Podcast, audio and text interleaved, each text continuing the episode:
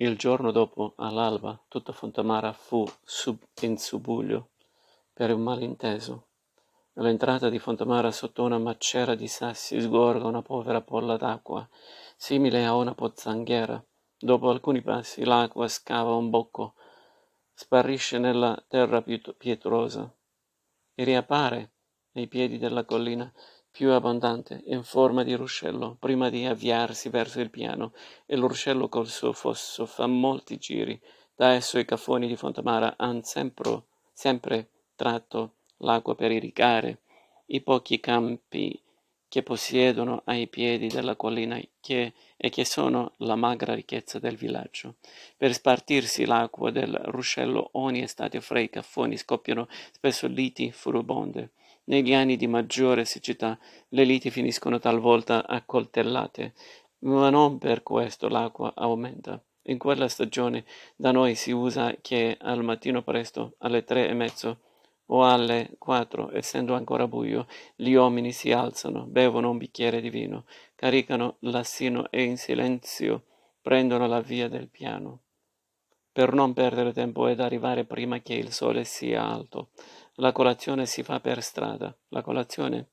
Un tozzo di pane con un cipolla o con un, pe- con un peperone o con una crosta di formaggio. Ora avvenne che gli ultimi cafoni di Fontamare, i quali alla mattina del 2 giugno scesero la collina per andare al lavoro, si incontrarono al piano con un gruppo di cantonieri arrivati dal capoluogo con pale e picconi per deviare l'acqua secondo quello che essi dissero per allontanare il misero ruscello dei campi e dagli orti che esso aveva sempre irrigato, sempre a memoria del Duomo, e per avviarlo nel senso contrario, in modo da obbligarlo a costeggiare dapprima alcune vigne e a bagnare infine delle terre che non appartenevano ai fontamaresi, ma ad un ricco proprietario del capoluogo, Don Carlo Magna.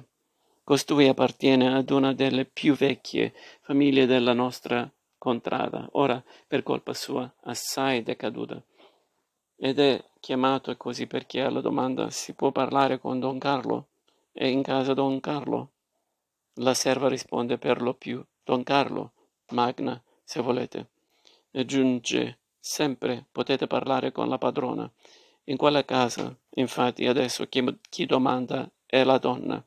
In un primo momento noi pensammo che i cantonieri volessero burlarsi di noi. Gli abitanti del capoluogo, non tutti si capisce, ma i soliti sfaccendati, non lasciano mai passare le occasioni per beffarsi dei fontamaresi, a raccontare tutte le burle da essi giocateci negli ultimi anni non basterebbe una settimana e per darvene una idea. È forse sufficiente ricordare la famosa beffa dell'assino e del curato. Da una quarantina d'anni Fontamara non ha un curato. La parrocchia ha una rendita troppo piccola per mantenere un prete. La chiesa è solita ad aprirsi solo nelle grandi solennità. Quando dal capoluogo viene un sacerdote per leggere la messa e spiegarci il Vangelo. Due anni fa i fondameresi inviarono un'ultima supplica al vescovo perché anche la nostra chiesa avesse un prete fisso. Nessuno di noi si faceva illusione, ma la petizione fu mandata e dopo alcuni giorni fummo avvertiti contro ogni nostra aspettativa che la supplica era stata bene accolta dal vescovo e che dovevamo prepararci a festeggiare l'arrivo del nostro curato. Noi naturalmente facemmo del nostro meglio per preparare, preparare un ricevimento. Siamo poveri, ma conosciamo le convenienze. La chiesa fu interamente ripulita.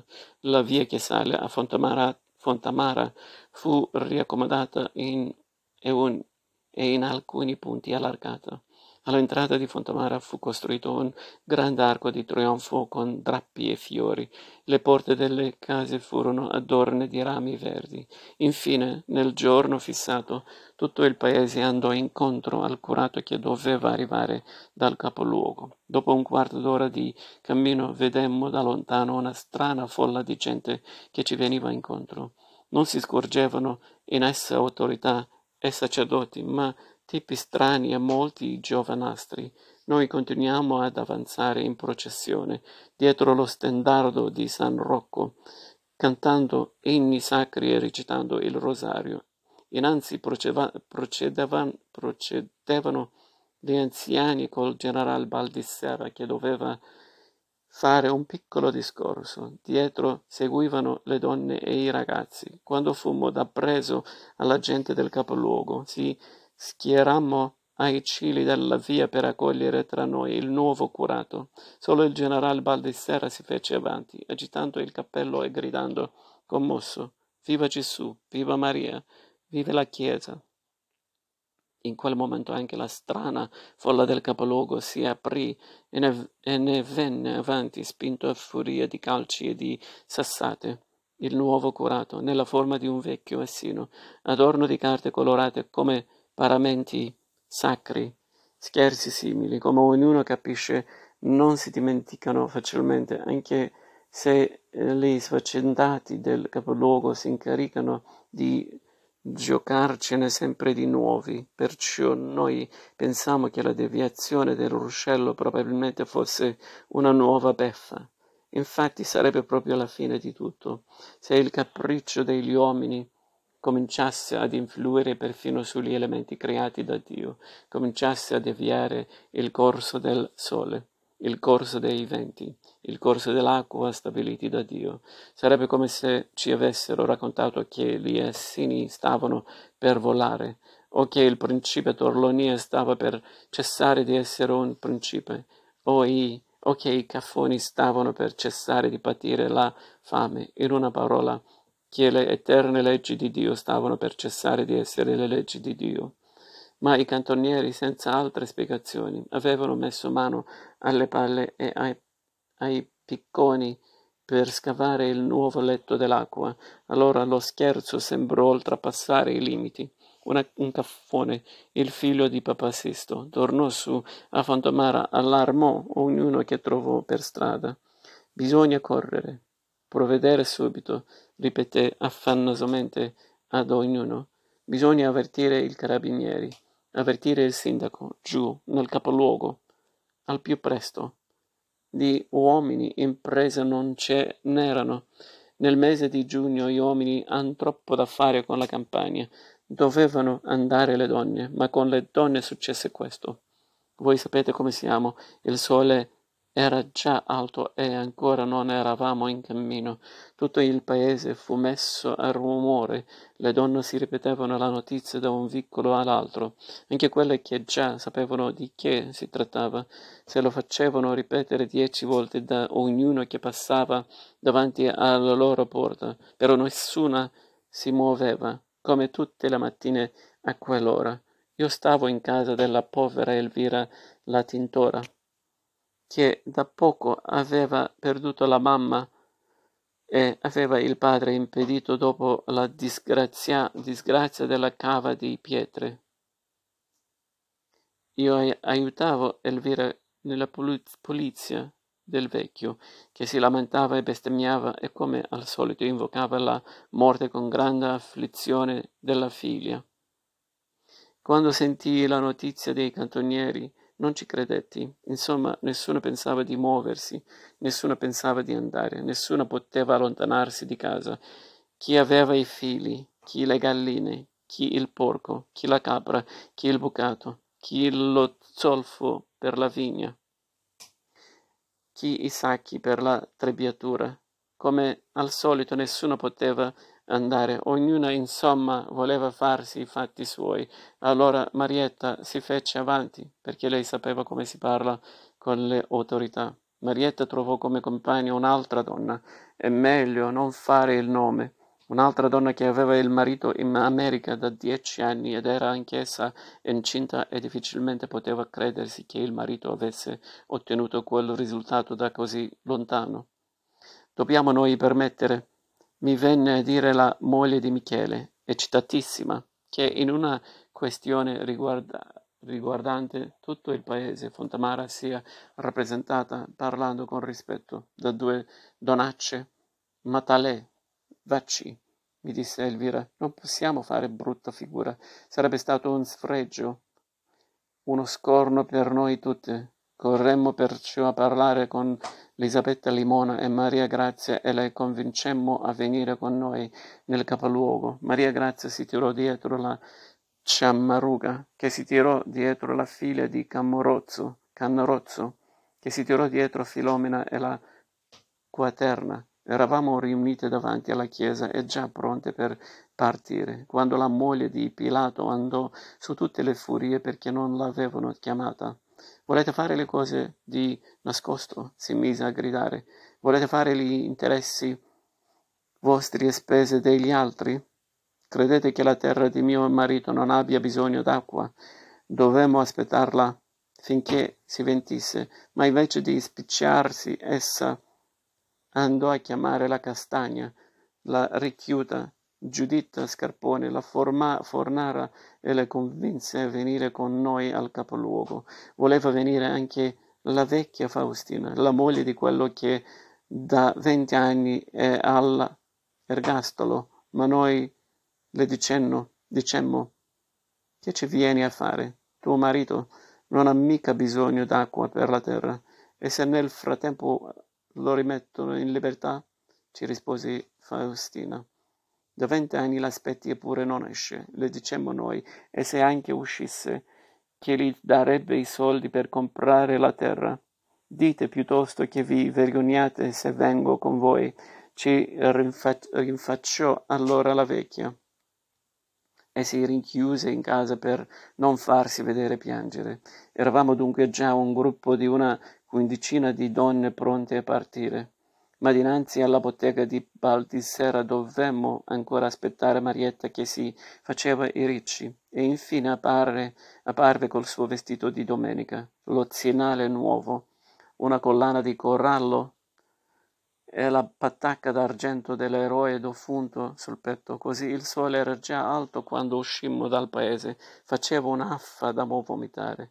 A quell'ora neppure i cani si mettono in cammino, la polvere accecava. Quando i cantonieri si videro scendere verso il piano voceanti, a volte da una nuvola di polvere, ebbero paura e scapparono attraverso le vigne. La limona propose allora che si tornasse senz'altro indietro perché l'affetto era raggiunto, ma Marietta, che aveva lo zinale nuovo e si era fatti i ricci, disse che bisognava andare ugualmente al capoluogo, perché i cantonieri non agivano di loro capriccio, ma per ordine del comune. Lei conosceva gli usi delle autorità, noi discutevamo su quello che convinse convenisse fare e propendevamo per il ritorno, quando Marietta troncò ogni discussione. Se voi avete paura, ci disse, andremo nei, noi due, e si tirò dietro l'altra donna sua pari, e insieme proseguirono nella direzione del capoluogo. Non possiamo permettere che Fontamara sia rappresentata, parlando con rispetto, da due donnacce dicemmo noi, e riprendemmo la strada dietro le due che ci precedevano. Sulla strada del piano il caldo era come in una fornace, l'aria era quasi nera. Andavam, andavamo avanti come un branco di pecore con la lingua fuori. Non so dove alcune prendessero la forza per lamentarsi. Ci fermammo a riposarci un momento all'ombra del muro del cimitero addossati al muro sporgevano alcuni mausolei di cafoni arricchiti in America. Non si erano arricchiti abbastanza per comprarsi una casa e una terra per vivere meglio, ma abbastanza per una tomba che dopo morte li egolasse ai galantuomini. Ma anche un'ombra non si respirava. Arrivammo al capoluogo solo verso il mezzogiorno. Il polverone della strada ci aveva imbiancate come se fossimo state al mulino. Quando apparimmo sulla piazza del municipio, molti ebbero paura. Il mostro aspetto non doveva essere rassicurante. I negozianti accorsero fuori delle botteghe e abbassarono in fretta, timorosamente le saracinesche Alcuni fruttaioli che erano in mezzo alla piazza scapparono con le ceste sul capo. Le finestre e i balconi si gremirono in un attimo di persone ansiose. Sulla porta del municipio parvero impauriti alcuni impiegati. Forse si aspettavano che noi prendessimo d'assalto il comune. In realtà noi marciamo in gruppo serrato verso la porta del municipio, ma senza un'idea precisa. In quel mentre la guardia campestre gridò da una finestra, finestra del municipio. Non le fate entrare, riempiranno il municipio di pidocchi. A quella voce il timore sparì d'incanto e tutti scoppiarono in una grande risata. Quelli che prima tremavano, quelli che già scappavano di paura, quelli che avevano chiusi i loro negozi, quelli che avevano preso la fuga con le ceste sul capo, tornarono indietro e presero a deriderci. Noi ci addossammo sconcertate accanto alla porta del municipio. Lusingato dal successo, la guardia campestre riprese a raccontare a voce altissima storielle incredibili sui fontamaresi e sui loro pidocchi. Nella piazza tutti ormai ridevano a crepapelle in un balcone di rimpetto un signore ci, si teneva letteralmente la pancia con le mani per il troppo ridere. Un orologiaio, rialzando la saracinesca del suo negozio, quasi piangeva per l'irrealità. Sulla porta del municipio erano accorsi altri impiegati e perfino impiegate e tutti insieme ridevano fragorosamente. A una di quelle donnette che mi stava vicino io dissi, senza però alzare la voce. Non vi vergognate? E perché? mi rispose ridendo. Guai a chi ride quando gli altri piangono. Cercai di spiegarle, guai a chi ride in tempo di sventura, ma quella non mi capì. Ad ogni modo, noi non sapevamo più che fare. Per strada Marietta aveva detto e ripetuto che lasciassimo fare a lei, ma di fronte a tutta quella gente che rideva, lei stessa era impacciata. Se si fosse trattato solo della guardia campestre, sarebbe stato facile rispondergli a tono, perché in gioventù lui i pidocchi non li aveva visti solo indosso agli altri, ma c'era tutta quella altra gente per bene, e noi ci sentia, sentivamo in soggezione, anche perché eravamo sporche, sudate e impolverate. E non è così che, si, che ci si presenta al comune. Un impiegato mosso a pietà ci chiese Chi cercate? Che volete? Marietta si fece avanti e rispose Vorremmo parlare con l'illustre signor sindaco. Gli impiegati che erano sulla porta questa risposta si guardarono tra loro sbalorditi. Alcuni di essi ripeterono la domanda Che volete? Parlare col sindaco. Rispondemmo in quattro o cinque, perdendo la pazienza. Allora gli impiegati ripresero a ridere come scemi. Ripeterono la nostra richiesta ad alta voce. Sapete, sono venuto a parlare col sindaco. E la nuova risata si propagò sulla piazza sulle finestre, sui balconi e nelle sale da pranzo delle case vicine. Poi, siccome era mezzogiorno, dei balconi e delle finestre le mogli cominciarono a chiamare ad alta voce i mariti per avvertirli di aver callato la pasta. Allora anche gli impiegati uscirono in gran fretta del, dal municipio e uno di essi chiuse la porta prima di andar via. Quello che era stato con noi il meno sgarbato ci disse Volete veramente parlare col, col sindaco? Aspettatelo qui, forse dovete aspettare parecchio. Solo più tardi capimmo l'inganno che celava quella frase, ma in quel mom- momento la nostra attenzione fu attratta dalla fontana che vedemmo in un angolo della piazza. Il sole e il polverone ci avevano dato l'arsura. Sulla vaschetta della fontana galleggiavano torsi di cavolo, scorze di patate, altri resti di cucina. Sembrava una zuppiera colma di minestra. Attorno alla fontana ci fu un parapiglia e a chi beveva prima. Tutte avevamo sete, ma non potevamo bere tutte in una volta. La pretesa di Marietta di voler bere prima di tutte perché si sentiva svenire non fu riconosciuta e finalmente, dopo molti spintoni, si stabilì una specie di turno. Bevvero varie, varie e poi fu la volta di una ragazza che aveva lo sfogo sulle labbra. Noi volevamo che lei bevesse per l'ultima, per ultima ma lei si aggrappò alla cannella della fontana e non volle cedere il posto. Poi doveva bere Marietta, ma l'acqua improvvisamente mancò. Poteva essere un'interruzione momentanea. Attorno alla fontana noi aspettammo, ma l'acqua non tornava. La fontana era ammutolita. Stavamo per andarcene quando il gorgoglio dell'acqua ci, face, ci fece voltare. L'acqua era improvvisamente tornata vi fu un nuovo parapiglia, nuove discussioni. Due ragazze si presero per i capelli. Finalmente si ristabilì il turno, ma di colpo l'acqua mancò di nuovo. Aspettammo un po', ma l'acqua non tornava. Quel comportamento dell'acqua era veramente inspiegabile. Alla sorgente d'acqua che si trova all'entrata di Fontammara non era successo mai nulla di simile.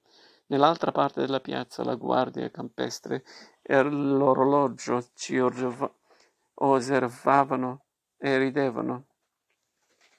Adesso può sembrare stupido che io perda del tempo a raccontare questo fatto, mentre più tardi sono accaduti avvenimenti tanto più gravi, però il fenomeno di quell'acqua che fuggiva di fronte alla nostra sete non mi può uscire dalla mente. Accadeva questo poiché l'acqua non tornava, non ci allontanav- allontanavamo dalla fontana, ma mentre andavamo via l'acqua tornava di nuovo e questo accade tre, quattro volte. Ci avvicinavamo e l'acqua subito spariva, la fontana di colpo si seccava, ma appena ci allontanavamo la fontana nuovamente gorgogliava e l'acqua subito tornava fresca e abbondante. La sete ci bruciava e noi non potevamo bere. Potevamo solo guardare l'acqua da lontano. Se ci avvicinavamo, di colpo l'acqua spariva. Dopo che l'acqua della fontana al nostro accorrere mancò ancora una volta, arrivarono una decina di carabinieri, ci circondarono ci chiesero minacciosi cosa volessimo.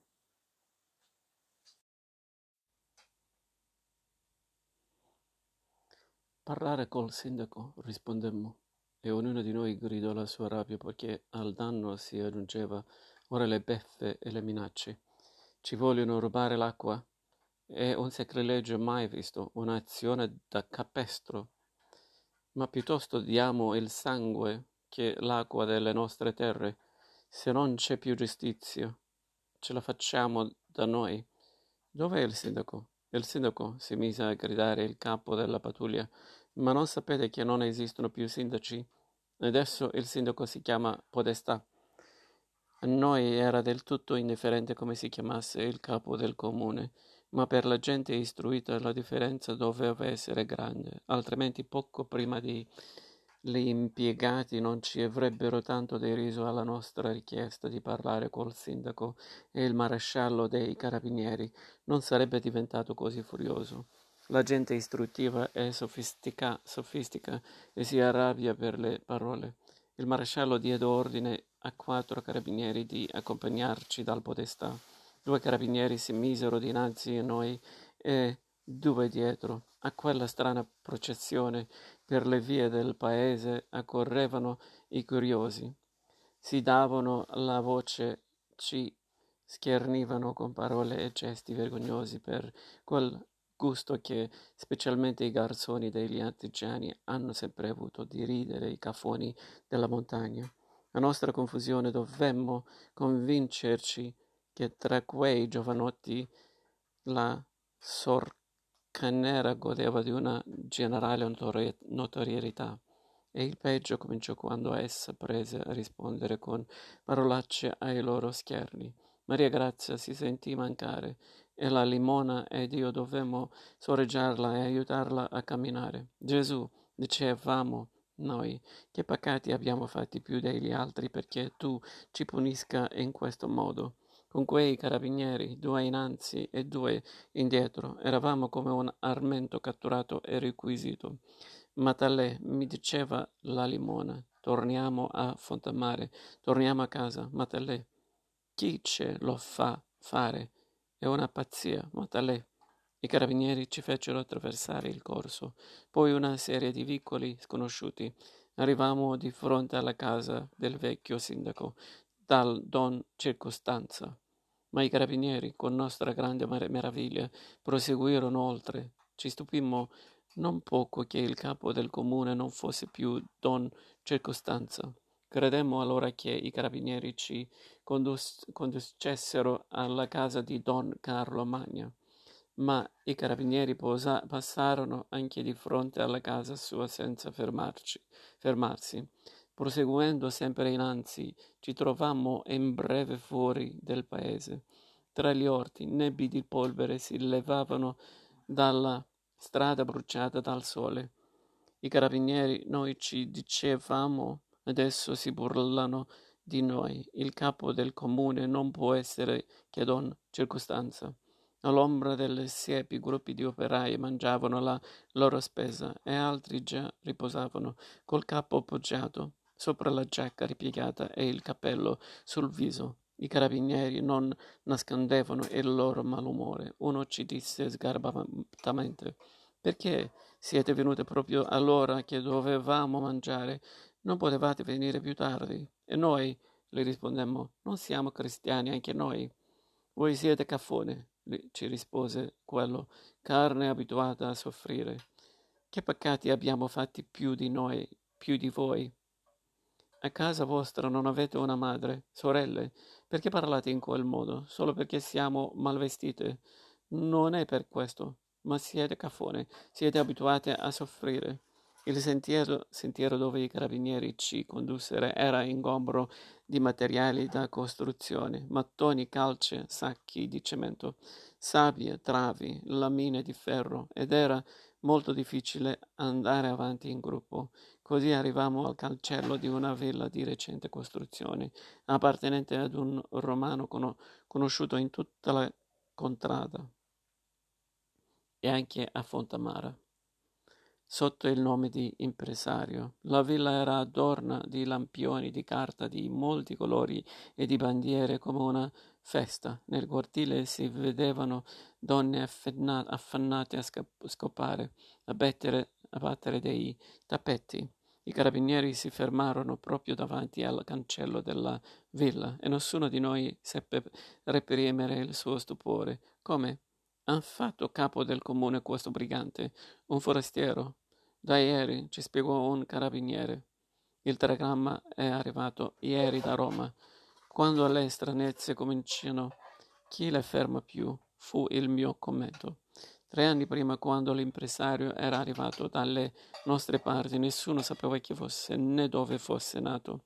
Sembrava un commesso viaggiatore qualunque e presa alloggio in una locanda dove va la gente di passaggio. Cominciò a, a comprare mele nel mese di maggio, quando le mele sono ancora sugli alberi e i caffoni hanno bisogno di moneta. Poi cominciò a comprare cipolle, fagioli, lenticchie, pomodori, tutto quello che comprava lo spediva a Roma. Più tardi mise su un allevamento di porci, poi cominciò ad occuparsi anche di cavalli. In breve finì con l'occuparsi di tutto, galline, conigli, api, pelli di animali, lavori stradali, terre, laterizi, legnami. Lo si vedeva in tutte le fiere, in tutti i mercati dei dintorni. La sua apparizione creava un turbamento di nuovo genere. I vecchi proprietari di terre in principio lo guardavano con disprezzo, si rifiutavano di trattare con lui. L'impresario li aveva sottomessi a uno a uno. Non ci fu più un solo affare importante nel quale egli non la spuntasse, laddove prendeva tutti quei soldi insospettiti. I vecchi proprietari arrivarono fino al punto di denunziarlo ai carabinieri come fabbricante di biglietti falsi, ma i biglietti non risultarono falsi. Si scoprì piuttosto che dietro l'impresario c'era una banca che gli forniva il denaro di cui aveva bisogno. Anche a Fontomara si riseppe quella scoperta e per un pezzo di si parlò di quel fatto nuovo e bizzarro che nessuno, neppure il general Baldissera, riusciva a capire. Fu quello anzi il primo di una serie di fatti nuovi per noi incomprensibili, un po' per nostra esperienza, più per sentito dire. Noi sapevamo che una banca può, può servire per conservare i soldi, oppure per spedirli dall'America in Italia, oppure per cambiarli nella, nella moneta di un altro paese. Ma che c'entrava la banca con gli affari? Come poteva interessarsi una banca nell'allevamento dei porci, nella costruzione di case, nella can- conceria delle pelli, nella fabbrica di mattoni? Molti fatti strani seguirono a quell'inizio.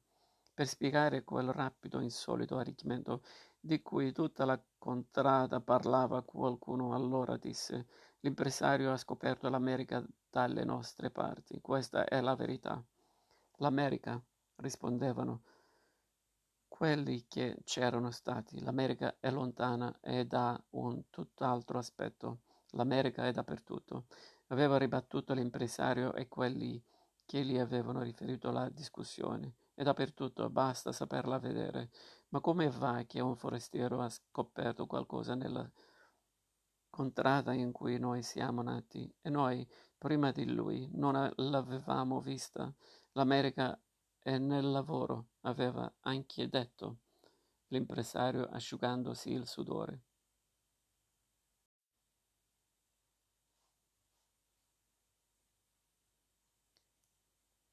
E noi forse non lavoriamo? Gli era stato risposto. Quelli che più lavorano sono i più poveri. Chiacchiere a parte, non c'era però dubbio che quell'uomo straordinario avesse trovato l'America nella nostra scontrata. Egli aveva trovato la ricetta per trasformare in oro anche le spine. Qualcuno affermò che egli avesse venduto l'anima al diavolo in cambio della ricchezza, e forse aveva ragione. Ad ogni modo, dopo l'inchiesta dei carabinieri sulla sua carta moneta, l'autorità dell'impresario era cresciuta enormemente. Egli rappresentava la banca, egli aveva a sua disposizione una grande fabbrica di biglietti. I vecchi proprietari cominciarono a tremare di fronte a lui. Con tutto ciò, noi non ris- riuscivamo, riuscivamo a capitarci come gli avessero ceduto perfino il posto di sindaco o di podestà, che per noi era lo stesso. Le donne che scopavano nel cortile della villa, appena ci videro, corsero a chiamare Rosalia, la moglie dell'impresario. Essa apparve come una furia. Era una donna già anziana, vestita alla cittadina, con una testa di uccello da preda, con un corpo lungo e secco. Via, via, via! si mise a strillare con voce insolente contro di noi. Cosa volete qui? Non siamo padroni nemmeno in casa nostra. Non sapete che oggi abbiamo festa. Tra un'ora abbiamo il banchetto per la nomi- nomina. Nomina. A voi nessuno vi hanno invitato. Andare, andate via. Mio marito non è in casa e quando tornerà non avrà tempo da perdere con voi. Se volete parlargli, andate a trovarlo alla fabbrica dei mattoni. Le abbiamo condotti qui, condette qui, si scusò uno dei carabinieri, perché queste donne vogliono presentare una supplica al capo del comune. Vogliamo giustizia, strillò Marietta facendosi, facendosi innanzi. L'autorità esiste per la giustizia. Così Marietta ripeteva le frasi già imparate frequentando le autorità nella sua qualità di vedova di eroe. L'acqua ce l'ha data il Dio, dichiarò anche Marietta. Mio marito è alla fabbrica di mattoni. Ci comunicò allora la moglie dell'impresario, lusingata nella sua vanità, i carabinieri ci indicarono la via per andare alla fabbrica di mattoni e ci lasciarono. Dobbiamo andare a mangiare, ci dissero. Vi raccomandiamo prudenza. Dopo molti giri arrivammo alla fornace. Trovammo una ventina di operai e alcuni carattieri che caricavano mattoni, i quali interruppero il lavoro e ci accolsero con grida di stupore. Da dove venite? Avete fatto sciopero? Quale sciopero? Al, a tal punto il nostro aspetto doveva sembrare poco rassicurante. Dov'è il vostro padrone? rispondemmo in varie. Deve farci giustizia. Giustizia? Ah ah ah. Gli operai risposero con una risata. Quando costa il chilo la giustizia? ci chiesero. Sentite, ci disse, ci disse un operaio anziano con voce benevola. Sentite, tornate a Fontamara. Col diavolo non c'è da ragionare. Ad ogni modo l'impresario non era lì, era stato lì poco prima ed era ripartito. Ci dissero gli operai, forse era andato alla segheria elettrica, ma probabilmente anche di lì era già ripartito. Sarebbe stato meglio cercarlo alla conceria, però la conceria era lontana. Noi non sapevamo dove andare e rimanemmo un po' indecise in mezzo alla strada. Faceva una caldura soffocante. La polvere ci si ficcava negli occhi. Eravamo quasi irriconoscibili, con le vesti, le capigliature sporche, piene di polvere, con i denti, la bocca, la gola e il petto pieni di sabbia rovente. Ci sentivamo finite per l'arsura, la fame. Tutta la colpa è tua, Maledetta, maledetta, cominciò a inveire la limona contro Marietta. Fu il segnale di una cena assai penosa. Una scena assai penosa. Si formarono tu- tanti gruppetti di due o tre persone, l'uno contro l'altra. La moglie di Ponzio se la prese perfino contro di me. Tu mi hai trascinata qui, gridava. Io non volevo venire, io avevo da fare a casa, io non ho tempo da perdere fuori di casa. A me non piace di farla bella per la strada del capoluogo. Stai impazzendo? le risposi. Se vede che il sole ti ha intorbidato il cervello. Giuditta e la figlia di Canarozzo si presero per i capelli e andarono a finire per terra. Maria Grazia intervenne in aiuto della Canarozzo, ma la ricciuta le si buttò sopra e finirono tutte e quattro per terra, in una nuvola di polverone. Fortunatamente le grida erano più gravi dei colpi che ognuna dava e riceveva. E specialmente Marietta, presa in mezzo dalla moglie di Michele e dalla limona, urlava come se la stessero scannato, ma non vi rimise che un po' di capelli lo, e lo zinale nuovo in straz, stracci. La zuffa finì con l'intervento di alcuni operai fornace, ma non l'es, l'es, l'esasperazione, il sole, l'arsura, la fatica, l'umiliazione ci avevano armeggiate fino alle lacrime. Abbiamo fatto male a seguire quella strega, disse infine la limona indicando Marietta. L'impresario non ha nulla a che fare con la deviazione dell'acqua, perché siamo venute qui. E l'autorità, gridava Marietta, solo l'autorità può decidere. Andiamo da Don Carlo Magna, rispose la moglie di Zompa. Il ruscello sta per essere deviato verso la terra di lui, dunque si tratta di una sua prepotenza. Riprendemmo le stazioni della nostra via Crucis, da Erode a Pilato, estenuate e avvelite. Alcune piangevano. Chi ce l'ha fatto fare? Chi ce l'ha fatto fare? Si lamentano parecchie, senza interruzione, ad alta voce, come una litania. Chi ce l'ha fatto fare? Il resto l'avremmo stasera a casa, ripeteva la limona. Quando i nostri mariti sapranno come abbiamo passata la giornata, sentiremo che mazzate. Siamo forse venute per il divertimento, rispondevo io. Siamo venute per la famiglia, per la terra. Sentiremo che mazzate, ripeteva la limona e si lamentava. L'antica casa di Don Carlo Magna ha un portone alto e largo come quello di una chiesa, per far entrare i carri all'epoca dei raccolti, e un vasto androne lastricato di ciottoli. Non potendo entrare tutte in casa, lasciammo sul portone la maggioranza e ci facemmo innanzi in tre. Ci aprì la solita serva arrogante e sospettosa. Io mi feci avanti. Potremmo parlare un momentino con Don Carlo? Domandai. Don Carlo, ci rispose, proprio ora ci avete delle regalie. Regalie? Volete parlare con la signora?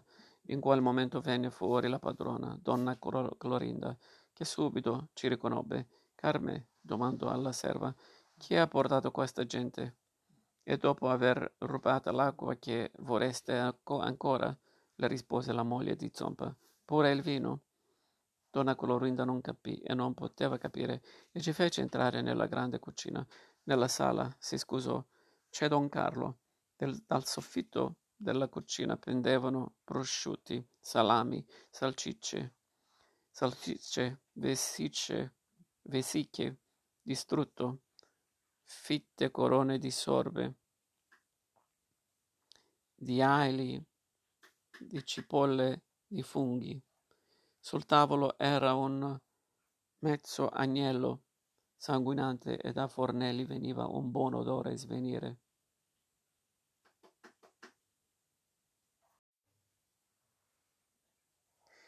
Che c'è? mi chiese con durezza la padrona. Sono venute con voi le altre vagabonde che stanno davanti al portone. Che è successo? Donna Clorinda Vestiva un abito nero con molte trine sul petto e portava sulla testa una specie di cuffia pure nera. Guardandola in faccia e ascoltando la sua voce si capiva perché nel paese era stata soprannominata il Corvo. In quella casa era essa il vero padrone. Essa trattava con i fittavoli, pagava le opere, decideva gli acquisti e le vendite. Altrimenti, siccome don Carlo Magna era un noto buon tempone, donnaiolo, giocatore, bevutore, mangione, uomo pauroso e fiacco, da gran tempo egli avrebbe finito di scialacquare la proprietà lasciatigli dal padre, don Antonio che, pur ricchissimo e avanzato in età, era morto conducendo l'aratro. Ben si dice, la roba chi la fa e chi la gode. Egli si era sposato tardi e donna Clorinda non aveva potuto raccogliere che i resti del naufragio delle numerose vaste terre che gli antenati di Don Carlo Magna avevano messe insieme, ricomprando a prezzo vile i beni in quel tempo sequestrati alle parrocchie ai mon- e ai monasteri e che i buoni cristiani non osavano ricomprare. Ben pochi ne restavano. Una volta don Carlo Magna possedeva quasi tutta la contrada di Fontamara e le ragazze nostre che più gli piacevano erano costrette ad andare a servizio a casa sua e a subire i suoi capricci, ma ora non gli restavano che le terre portate in dote dalla moglie e che donna Clorinda aveva voluto conservare intestate al proprio nome, ed era anche risaputo che pur di comandare, la moglie aveva chiuso un occhio al vizio peggiore del marito, a quello che aveva portato la diso- discordia e il desono- disonore in varie famiglie di cafoni, la stessa risposta che da parecchi anni la serva dava a tutti i visitatori di Don Carlo Magna. Era stato un raggiro della padrona per tenere un occhio sugli affari anche più minuti del marito. Adesso anche l'acqua volete levarci, dissi io a donna Clorinda. Non vi basta di averci ridotti in povertà. Volete mandarci per El Messina?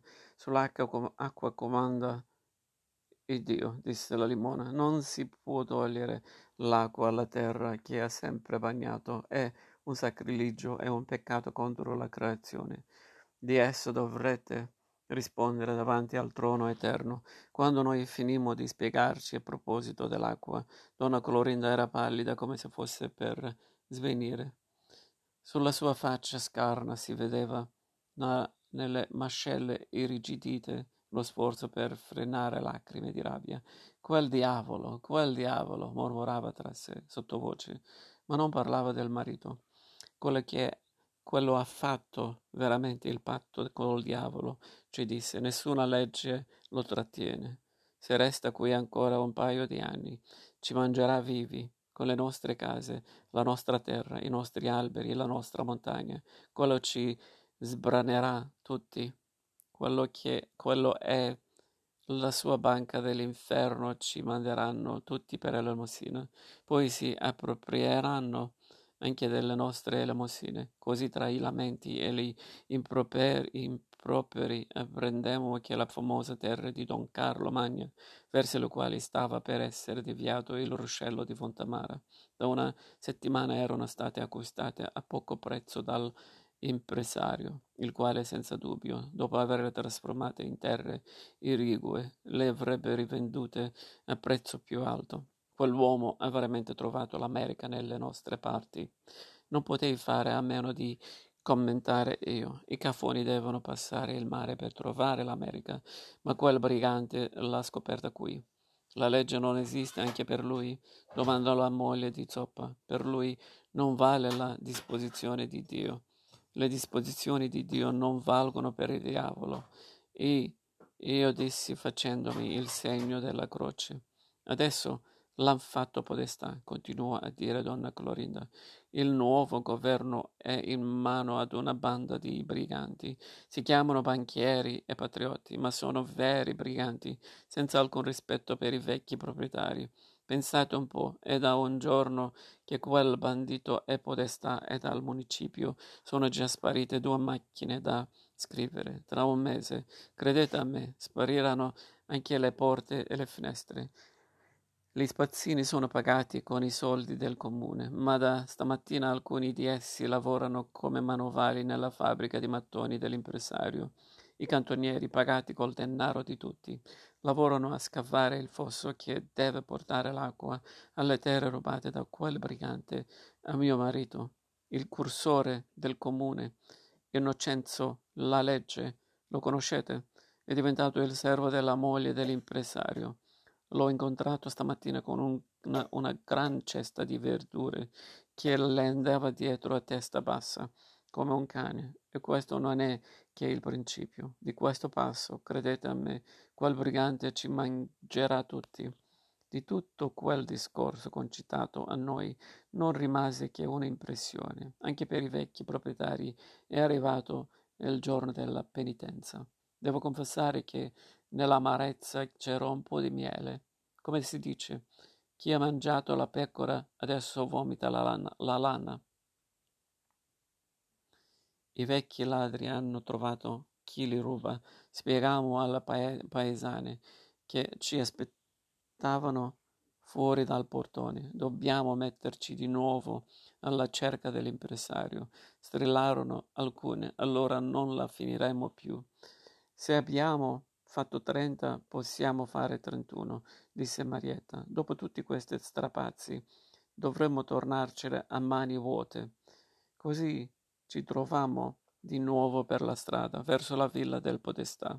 Per il troppo camminare, a me le ginocchia mi facevano male, come al venerdì santo, quando si fa la via crucis in ginocchio, senza alzarsi mai. I piedi mi bruciavano, la testa mi girava.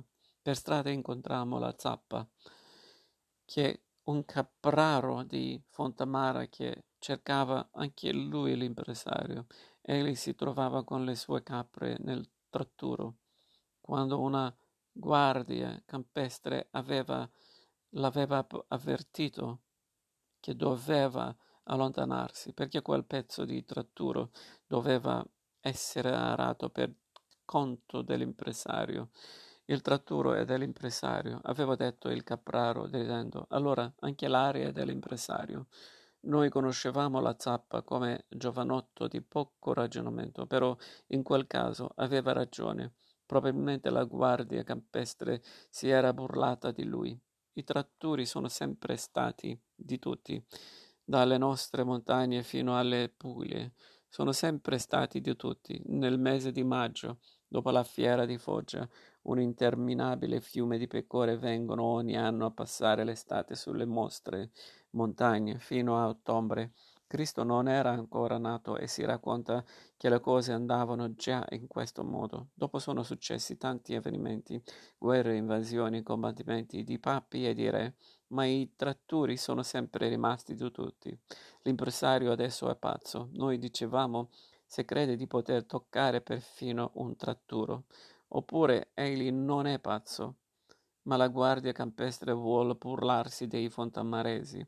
Al cancello della villa dell'impresario ritrovammo la serva tutta disperata. Il padrone ancora non è tornato. Essa piagnucolava. I signori mangiavano già da mezz'ora e lui, il festeggiavo, il festeggiato ancora non arriva. Noi non ce ne andremo, andremo se prima non riceviamo soddisfazione, dichiarammo noi. Alcune ci sedemmo sul ciglio erboso del sentiero, altre su un mucchio di mattoni. L'odore delle casseruole arrivava fino a noi. La serva prese a raccontarci con molti particolari l'andamento del banchetto. C'era già stato un bel brindisi di don Circostanza, poi ci parlò delle vivanti. Lei si esprimeva in paroline. Lei diceva cipolline, sughetto, funghini, patatine, odoruccio, saporuccio, il banchetto doveva essere verso la fine perché si cominciava, cominciava, cominciavano già a sentire gli effetti del vino. La potente voce di Don Circostanza sovrastata, sovrastava quella di tutti gli altri. Attraverso le finestre spalancate arrivava anche a noi l'eco delle discussioni. Ad un certo momento si accese una disputa violenta del, sull'Onnipotente. Il curato Don Abbacchio e il form- farmacista sostenevano le opinioni più divergenti. Fu chiesta l'opinione di Don Circostanza. L'Omnipotente, gridò egli, ma è chiaro, l'Omnipotente è un aggettivo. Tutti risero e furono d'accordo, e la pace fu fatta. Poi risuonò la voce ebra di Don Abbacchio in una cadenza di chiesa. Nel nome del pane, del salame e del vino bianco. Amen. Uno scroscio di risate salutò la trovata dal prete, del prete.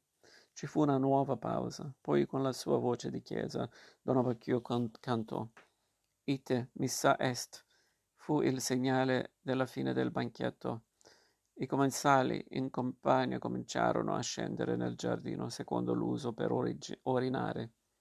Davanti a tutti scese il canonico Don Abbacchio, grasso e sbuffante, col collo gonfio di vene, il viso paonazzo, gli occhi socchiusi in un'espressione beata.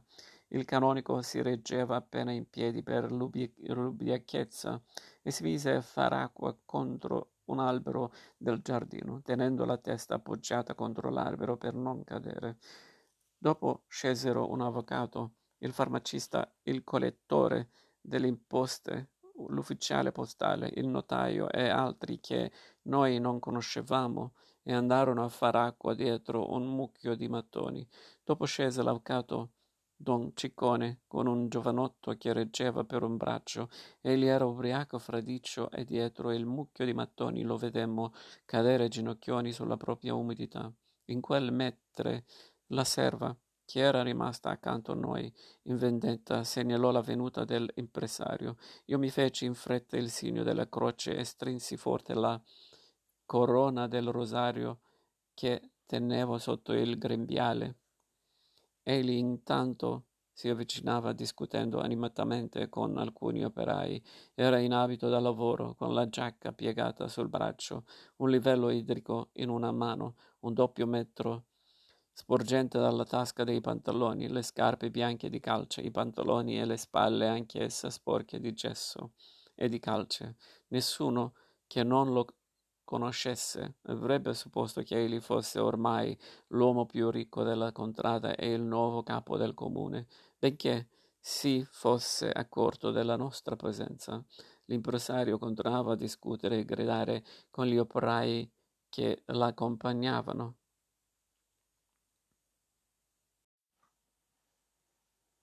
Egli rispose al nostro saluto in modo affrettato, toccandosi con due dita la tesa del cappello.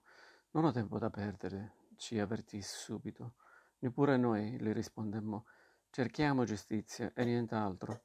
Di queste cose dovete parlarmi al comune, non a casa, replicò. Al comune non c'eravate, dissi io, ma la voce mi tremava. Non c'ero perché non ho tempo da perdere. Egli rispose adirato. A me piace lavorare, non mi piace vagabondare. Ah, tu hai trovato l'America dalle nostre parti, le dissi, io tenendo il rosario in una mano. Ma non devi credere che prima di te qui nessuno abbia mai lavorato. Marietta si fece avanti per spiegare la nostra richiesta, ma l'impresario non le prestò attenzione e riprese a inveire con gli operai che l'accompagnavano. Se il carattere non sta attento e, e continua a rompere le tegole, diceva il pagamento, gli regalerò i cocci. Come? Vuole la paga del mese passato? Che svergognato. Ha paura che io scappi, invece di ringraziarmi che gli do da lavorare in tempi di crisi. I cementisti non vogliono lavorare dieci ore al giorno. Dieci ore al giorno sono troppe, ma io lavoro dodici ore al giorno. Sono il proprietario, eppure lavoro dodici ore al giorno. Tu hai scoperto l'America da queste parti. Io gli gridai, ma non devi abusarne, non devi credere che siamo poveri perché siamo sfaticati. Rosalia. Si mise poi a chiamare verso la villa, al cui balcone apparve immediatamente la moglie. Rosalia, l'architetto ha portato il progetto. Ma come crede quell'uomo che lo pago per mangiare? Il capostazione ha portato il filo dello svincolo. Non l'ha portato. Lo farò trasferire in Calabria quel mascalzone. È venuto il capoguardia? L'ha mandato via. Perché l'hai mandato via? Il banchetto. Quale banchetto? Ah, parli del banchetto per la mia nomina? Mi dispiace, ma non ho tempo, non posso venire. Devo assolutamente ritrovare il capoguardia. Gli invitati si offenderanno. Ma no, Sta sicura che non si offenderanno. Li conosce bene. Servi da bere. Servi molto da bere e non si offenderanno. Va là, che li conosco. Il suo modo di fare e di parlare metteva in soggezione. Noi l'ascoltavamo a bocca aperta. Veramente, dissi tra me, se questo brigante resta qui ancora due anni, si, imparo- si impadronisce di tutto. La zappa gli corse dietro e ci disse: Aspettate qui, voi donne. Li vedemmo sparire dietro una casa in costru- costruzione e aspettammo che tornassero. Eravamo stordite, impaurite e anche un po' suggestionate. Intanto i commensali ubriachi si erano raccolti sul balcone della villa.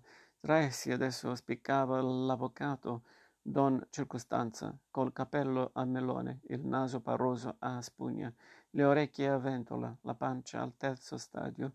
È risaputo che gli avvocati delle nostre parti possiedono per i banchetti un tipo speciale di pantaloni, detto pantaloni ad armonica, e anche pantaloni da galantuomini, perché invece di una hanno tre file di bottoni, in modo da poterli gradualmente allargate a mano a mano che la pancia ne sente l'urgenza. Quel giorno i pantaloni di lor signori erano tutti al terzo stadio, e si capisce. Appena don Circostanza ci riconobbe, con ambo le braccia ci fece un larghissimo festoso saluto. Viva, viva le mie fontammaresi! gridò. Che c'è? Che mormori è questo? Ci chiese. La morte dell'assino se la piange il padrone. Le risposi io, ma se non vi disturba la digestione, vorremmo consegnarvi una supplica. Don Circostanzo, detto anche l'amico del popolo, aveva sempre avuto una speciale benevolenza per la gente di Fontamara. Egli era il nostro protettore e il parlare di lui richiederebbe ora una lunga litania. Egli era sempre stato la nostra difesa, ma anche la nostra rovina. Tutte le liti dei fondamaresi passavano per il suo studio e la maggior parte delle galline e delle uova di Fontamara da una quarantina d'anni finivano nella cucina di Don Circostanza. Una volta, quando avevano di- diritto di voto solo quelli che sapevano leggere e scrivere, egli mandò a Fontamara un maestro che insegnò a tutti i caffoni a scrivere il nome e cognome di Don Circostanza. I fontamaresi votavano dunque sempre unanimi per lui. D'altra parte, anche volendo, essi non avrebbero potuto votare per altri, perché sapevano scrivere solo quel nome. Poi cominciò un'epoca in cui la morte degli uomini di Fontamara in età di votare non venne più notificata al comune, ma a Don Circostanza, il quale, grazie alla sua arte, li faceva rimanere vivi sulla carta e ad ogni elezione li lasciava votare a modo suo. La famiglia del morto vivo riceveva ogni volta il compenso cinque lire di consolazione. Così c'era la famiglia Losurdo, che di morti vivi ne aveva sette e riceveva ogni volta 35 lire di consolazione. Le famiglie Zoppa, Papasisto, Viola e altre che ne avevano cinque ricevevano 25 lire e noi, per farla breve ne avevamo due, che in realtà erano al Camposanto, ma ancora vivi sulla carta. Il nostro figlio Bonanima, morto a Tripoli, e l'altro alla Cava delle Pietre. E ad ogni votazione anch'essi erano due fedeli elettori di Don Circostanza, e per questo ci venivano pagate ogni volta dieci lire. Con l'andare degli anni, si capisce? Il numero dei morti vivi era diventato ragguardevole guardevole ed era una discreta rendita per i poveri fondameresi.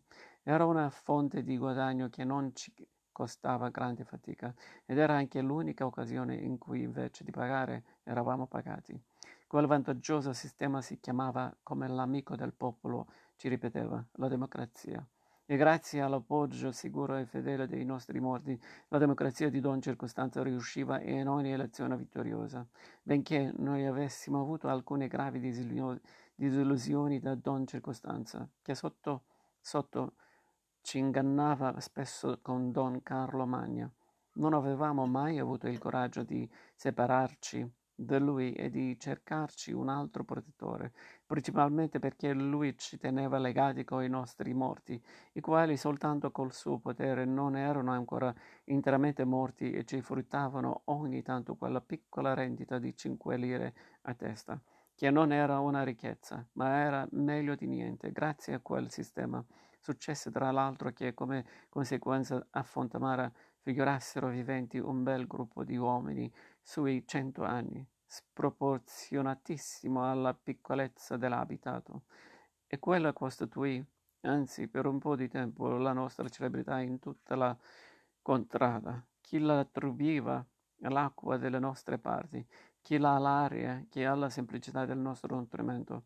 per non dire alla nostra miseria, e a sentire da don circostanza. Molti ricconi dei paesi vicini sofferenti di fegato, di stomaco, di gotta, per quella buona salute e longevità, longevità appartenente ci individuavano il numero dei morti vivi assol- assoldati da don circostanza crebbe a tal punto che quando per risentimento contro l'appoggio che lui dava sfacciatamente al nostro peggiore sfruttatore, don Carlo Magna, Molti cafoni parteciparono a votare contro di lui.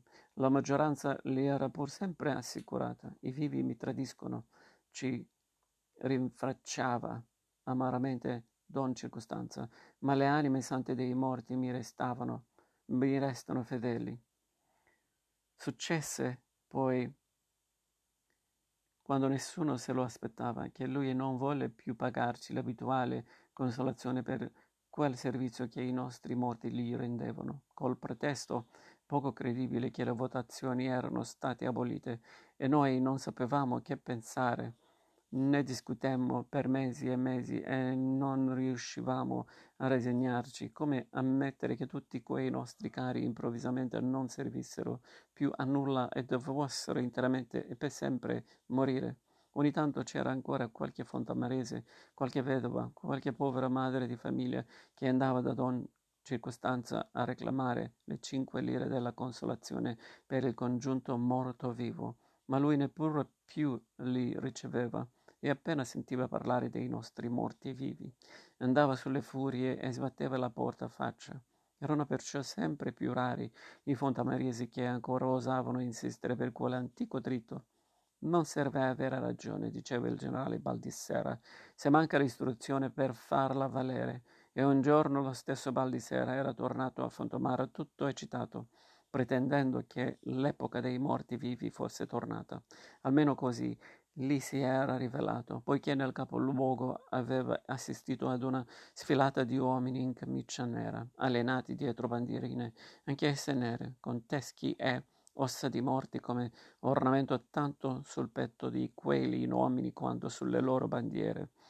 Che siamo i nostri morti? aveva chiesto Marietta che pensava ai suoi tras- trapassati e alle cinque lire della consolazione, ma il generale non aveva riconosciuto con sicurezza alcun fondomarese. Viva, viva le mie fondomaresi! gridò don Circostanza verso di noi dal balcone della villa dell'impresario. Quella voce ci rassicurò non poco. Non ci sentia, sentivamo più sole. Eravamo così stanchi e avviliti da poter scambiare quel vecchio imbroglione per un angelo inviatoci da Dio. La presenza di queste brave donne di Fontamara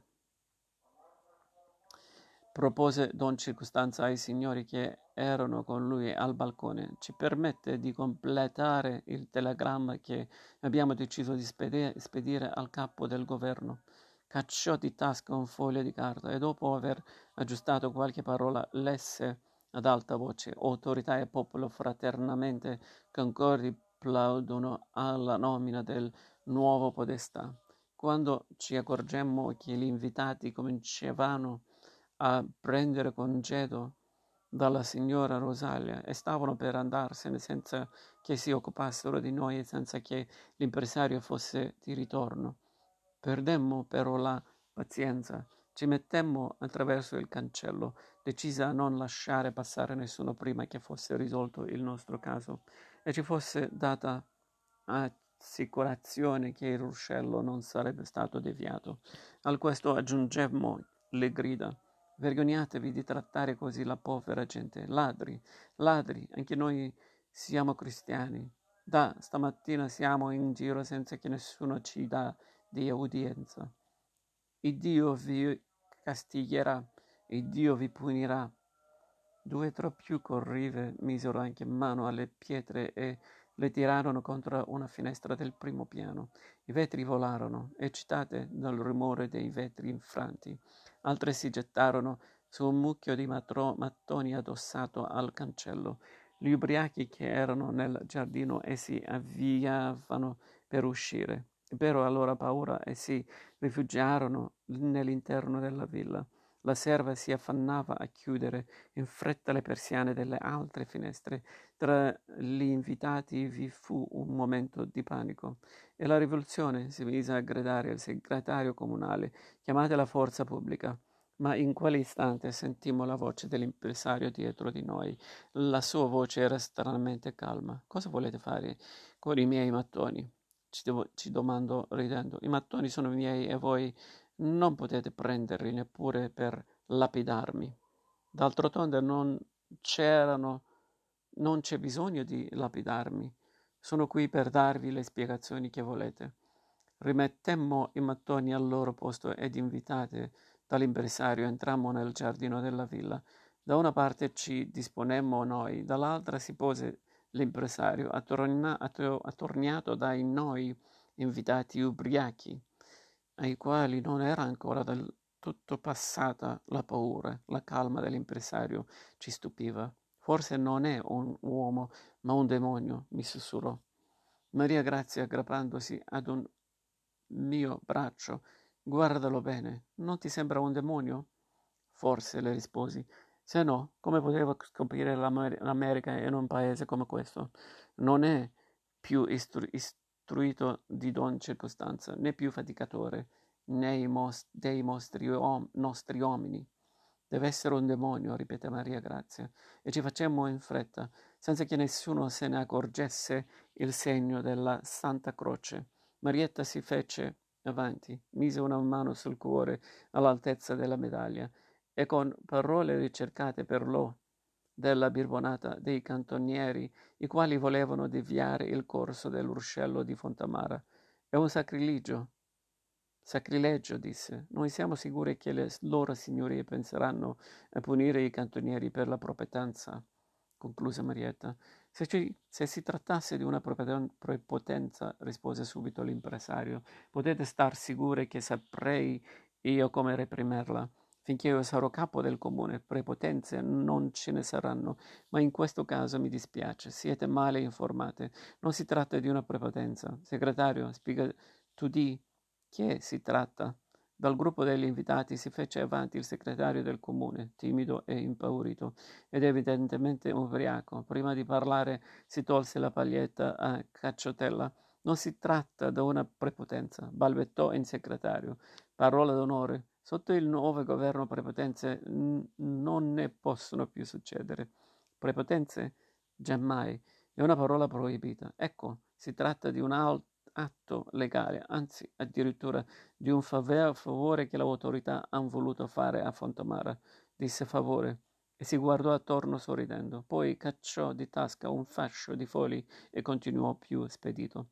Ecco qui una petizione con i nomi di tutti i contadini di Fontamara, insomma dei vostri mariti, senza una pa- sola eccezione. La petizione chiede al governo nell'interesse superiore della produzione che il ruscello venga deviato dalle terre insufficientemente coltivate dei fontamaresi verso le terre del capoluogo, i cui proprietari possono de- dedicarvi maggiori capitali. Non so se voi donne potete capire certe cose. Il segretario voleva aggiungere ancora altro, ma lo inter- interrompemmo. Noi sap- sapevamo in che modo la sera precedente un certo Cav Pellino avesse scritto i nomi dei fontamaresi su fogli di carta bianca. Imbroglioni, truffatori, speculatori, ci mettemmo a protestare. Studiate tutte le leggi per ingannare la povera gente. Quella è una petizione falsa. L'impresario cercò di dire qualche cosa, ma non glielo permettemmo. La nostra pazienza era esaurita. Non vogliamo più sentire chiacchiere, gridavo, gridavamo. Basta coi discorsi. Ogni vostro discorso è un imbroglio. Basta coi ragionamenti. L'acqua è nostra e resterà nostra. Ti mettiamo fuoco alla villa, come vero Cristo. Le parole esprimevano esattamente il nostro stato d'animo, ma quello che ristabilì la calma fu don circostanza.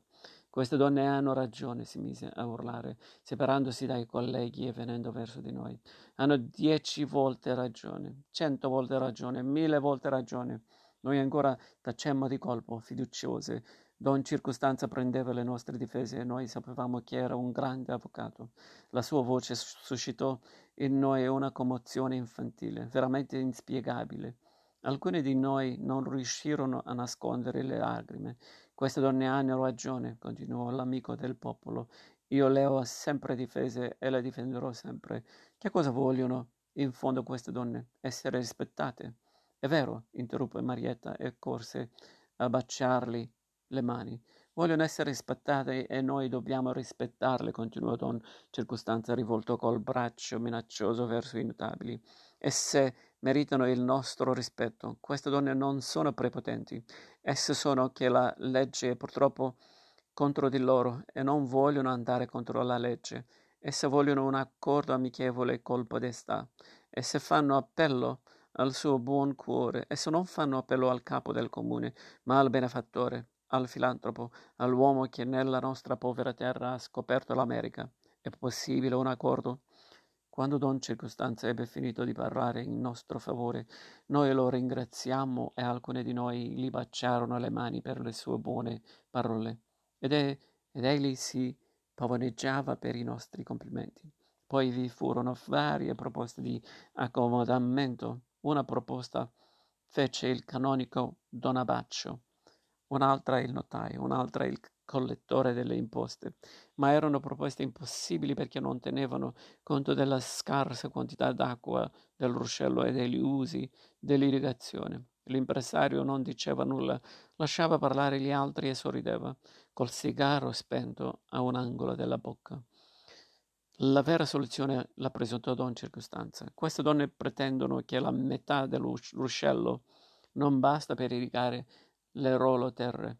Esse vogliono più della metà, almeno così credo di, credo di interpretare i loro desideri. Esiste perciò un solo accomodamento possibile. Bisogna lasciare al podestà i tre quarti dell'acqua del ruscello e i tre quarti dell'acqua che resta saranno per i fontamaresi. Così gli uni e gli altri avranno tre quarti, cioè un po' di più della metà. Capisco, aggiunse Don Circostanza, che la mia proposta danneggia enormemente il podestà, ma io faccio appello al suo buon cuore di filantropo e di benefattore.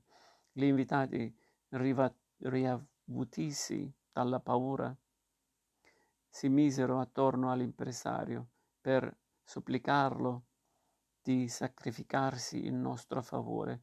Dopo essersi fatto pregare, l'impresario finalmente cedette. Fu in fretta portato un foglio di carta. Io vidi subito il pericolo. Se c'è da pagare qualche cosa, mi affrettai a dire badate che non pago. Non c'è nulla da pagare, spiegò ad alta voce l'impresario. Niente? mi disse sottovoce la moglie di Zompa. Se non costa niente, c'è imbroglio. Se ci tieni tanto a pagare.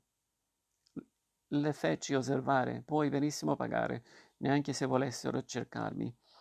Essa mi rispose, per se non costa niente, è certamente un imbroglio. Allora sarebbe meglio se tu pagassi, dissi io, neanche se mi Ceccano. Essa ripeté. Il notaio scarabocchiò sulla carta le parole dell'accomodamento e lo fece firmare all'impresario, al segretario comunale e a Don Circostanza come rappresentante del popolo fontamarese. Dopodiché noi ci rimettemmo in cammino per tornare a casa. In realtà nessuno di noi aveva capito in che consistesse quello accordo. Meno male che è stato gratis, ripeteva Marietta come una italiana, meno male, come una litania, meno male.